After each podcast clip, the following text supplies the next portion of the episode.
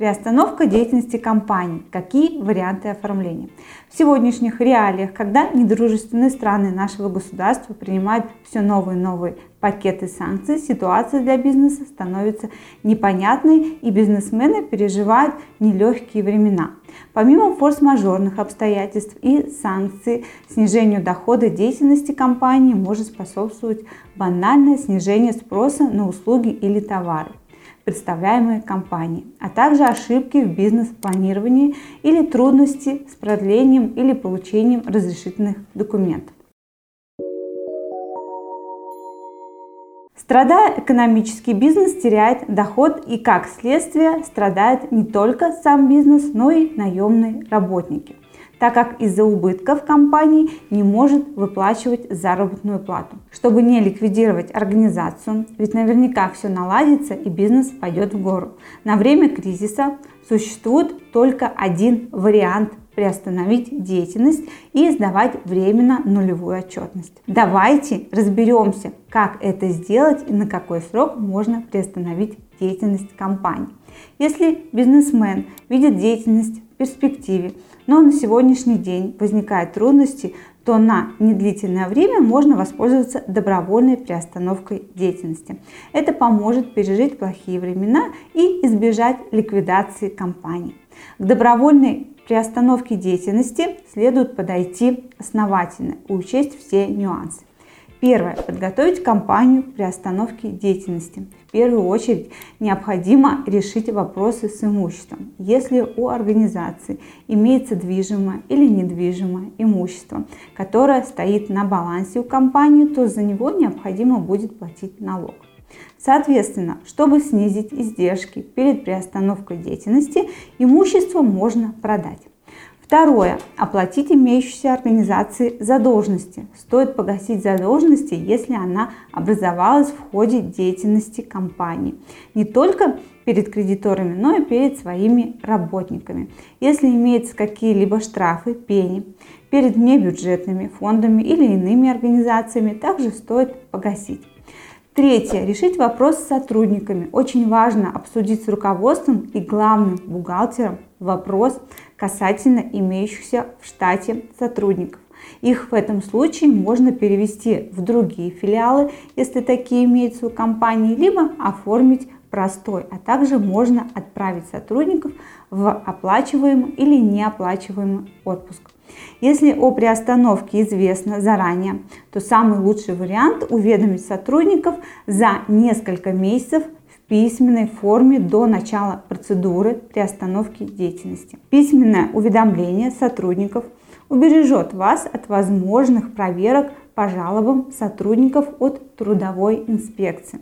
Также можно сократить сотрудников. О сокращении необходимо уведомить за несколько месяцев, выплатив ему выходное пособие.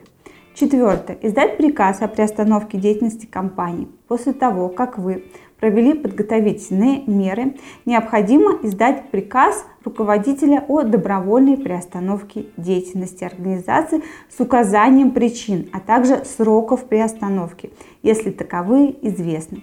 Как это сейчас делают компании, которые планируют уйти с российского рынка.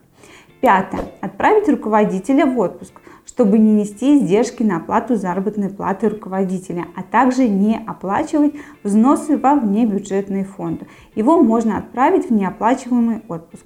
Стоит отметить, что если по уставу организации отпуск руководителя согласовывается с участниками, то необходимо провести общее собрание участников, на повестке дня которого будет вопрос об отпуске руководителя. Шестое. Приостановить работу расчетного счета чтобы в период приостановки деятельности на расчетный счет не поступали ошибочные платежи, которые попадают под налоговую отчетность, лучше всего счет заморозить, если такая процедура предусмотрена в банке, в котором обслуживается организация. Как правило, счет можно заморозить, оплатив за обслуживание расчетного счета на год вперед. После оплаты банк выдаст справку о том, что счет заморожен. Седьмое. Сдать нулевую отчетность. Очень важно помнить, что даже если у вас действительно приостановка, нет никаких движений по расчетному счету, то отчетность в ФНС и внебюджетные фонды сдавать необходимо. Отчетность без деятельности будет называться нулевая. Если организация не будет сдавать такую отчетность, то регистрирующий орган имеет право принять решение о ликвидации организации. Принудительная ликвидация может сказаться на участниках компании и ее руководителей. В этом случае они попадают в список дисквалифицированных лиц на три года. Восьмое. Быть на связи с арендодателем. Чтобы не получить недостоверные сведения о юридическом адресе в ЕГРЮЛ, необходимо своевременно отвечать на требования ФНС, которые приходят по юридическому адресу общества. Соответственно, необходимо держать связь с арендодателем и своевременно получать корреспонденцию. Также ни в коем случае не разрывать отношения с собственником помещения. Он вправе подать сведения о том, что ваша компания по адресу больше не находится. Такие действия грозят обществу отметкой в ЕГРЮ о недостоверности сведений и как следствие исключением компании из реестра. Поэтому своевременно выполняйте обязательства по договору аренды и будьте на связи с собственником. Мы рассмотрели с вами добровольную приостановку деятельности общества. Стоит отметить, что существует так сказать, принудительная приостановка деятельности организации. Такая мера наступает, если компания совершила административную или уголовное правонарушение, что было актуально в период коронавирусных ограничений. Мера принудительной приостановки деятельности бизнеса накладывается по решению суда. Поводом для обращения в суд могут быть разные ситуации. Например, нарушение законодательства по охране труда, производственные травмы сотрудников, нарушение трудового или иного законодательства.